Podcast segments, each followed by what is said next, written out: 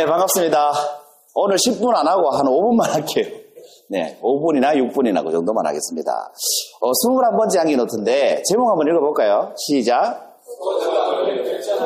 그렇습니다. 소중함을 결정하는 거. 여러분 각자 다 소중한 게 있으시죠? 사람마다 다 다르고, 느끼는 가치도 다르고.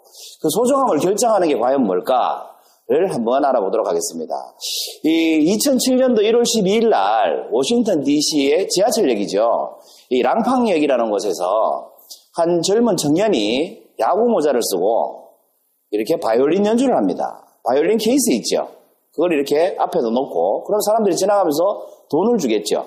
이렇게 청년이 바이올린 연주를 했습니다.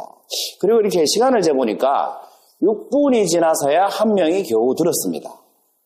그리고 43분이 지나는 동안 7명이 1분 정도 지켜봤습니다. 이 청년이 연주한 곡은 바흐였습니다. 바흐. 바흐의 곡을 연주했는데 45분 동안 연주를 했습니다. 그리고 45분이 지났을 때 27명이 32달러 17, 17센트를 거기에 이렇게 바이올린 케이스 통에 돈을 넣고 갔습니다. 정리하면 45분 동안 이 청년이 야구 모자 쓰고 바이올린 연주를 했는데 바흐의 곡을 연주를 했는데 32달러 17센트를 벌었고 들어준 사람은 8명밖에 7명밖에 안 된다는 거죠. 그런데 45분 동안 1070명은 지나간 사람이 많았겠죠. 지하철역이니까. 그 지나간 사람 중에 1070명은 이 청년을 단 1초도 보지 않았다고 합니다. 그런데 다음 날 사람들이 굉장히 놀라는 일이 벌어졌습니다. 이건 뭐냐? 이 워싱턴 포스트지에 기사가 났는데 그날 야구 모자를 쓰고 바이올린 연주를 한 청년의 이름은 조슈아 벨이라는 사람이었습니다. 이 사람은 세계 탑 수준의 바이올리니스트였습니다. 굉장히 유명한 사람이었던 거죠. 그런데 이 사람이 야구 모자 쓰고 초라한 차림으로 바이올린 연주를 하니까 들어준 사람이 그것도 1분 미만으로 들어준 사람이 7명밖에 안 되는 현상이 벌어졌던 겁니다. 그러니까 사람들이 깜짝 놀랐겠죠. 그래서 어, 알아보니까 이 청년이 이틀 전에 그 지하철역에서 연주하기 바로 이틀 전에 보스턴 극장이라는 데서 독주회를 했습니다. 바이올린 독주회. 이때 연주한 이 바이올린이 뭐냐면 여러분 많이 들어보셨겠지만 스트라디바리우스라는 겁니다. 이게 우리나라 돈으로 그 당시에 30억짜리 바이올린이었습니다. 근데 똑같은 바이올린을 들고 지하철역에서 연주를 했던 거죠. 그리고 이틀 전에 보스턴 극장에서 열렸던 이 공연에 그 창갑이, 창갑이라고 안 하고 뭐라고 하죠? 어, 입장료. 그 입장료, 최고 싼 입장료가 바로 100달러였습니다. 근데 이 청년이 지하철역에서 45분 동안 연주하고 받은 돈 아까 얼마였습니까? 32달러 17센트 되었습니다. 한 명의 입장료도 안 되는 돈을 받은 거죠. 그래서 이 기자들의 소감을 물어봤습니다. 이 조슈아 벨한테 그 지하철역에서 연주를 한 소감이 어떠냐라고 했더니 통계를 알려주면서 이렇게 얘기를 했다고 합니다. 여러분 한번 읽어보세요. 시작.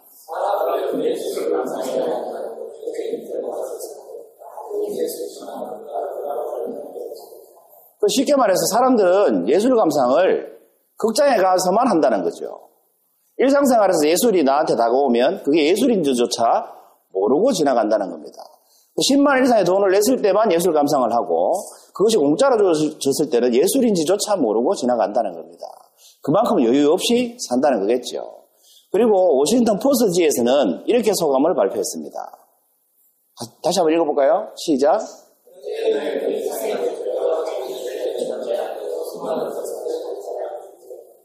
그렇습니다. 현대인들은 일상에 바빠서 그 지하철역을 왔다 갔다 할 때는 어딘가를 가고 있는 중이었겠죠. 출근하는 사람도 있을 테고, 그게 아침 8시였으니까 대부분 아마 출근을 하거나 공부하러 가는 사람들이었을 겁니다.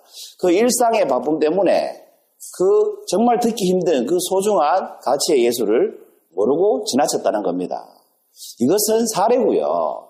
제가 오늘 향기 노트에 정한 제목은 이거죠. 그렇다면 여러분, 이 소중함을 결정하는 것은 뭐겠습니까? 방금 이 워싱턴 포스트지에서는 이렇게 얘기를 했습니다.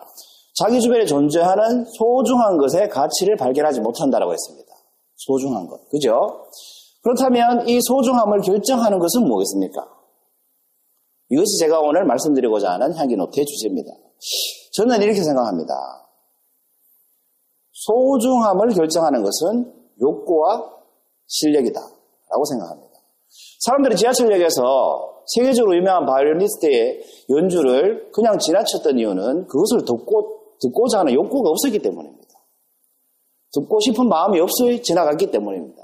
그것을 지나갈 때 이 사람들의 욕구는 빨리 출근해야지, 아니면 빨리 공부해야지 였을 거라는 거죠.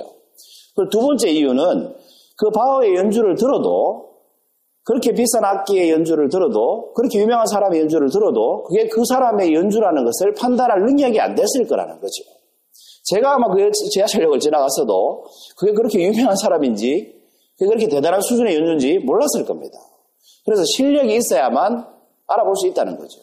그래서 우리가 소중한 것을 결정하거나 발견하려면 첫째는 내가 그것을 하고자 하는 욕구가 있어야 됩니다.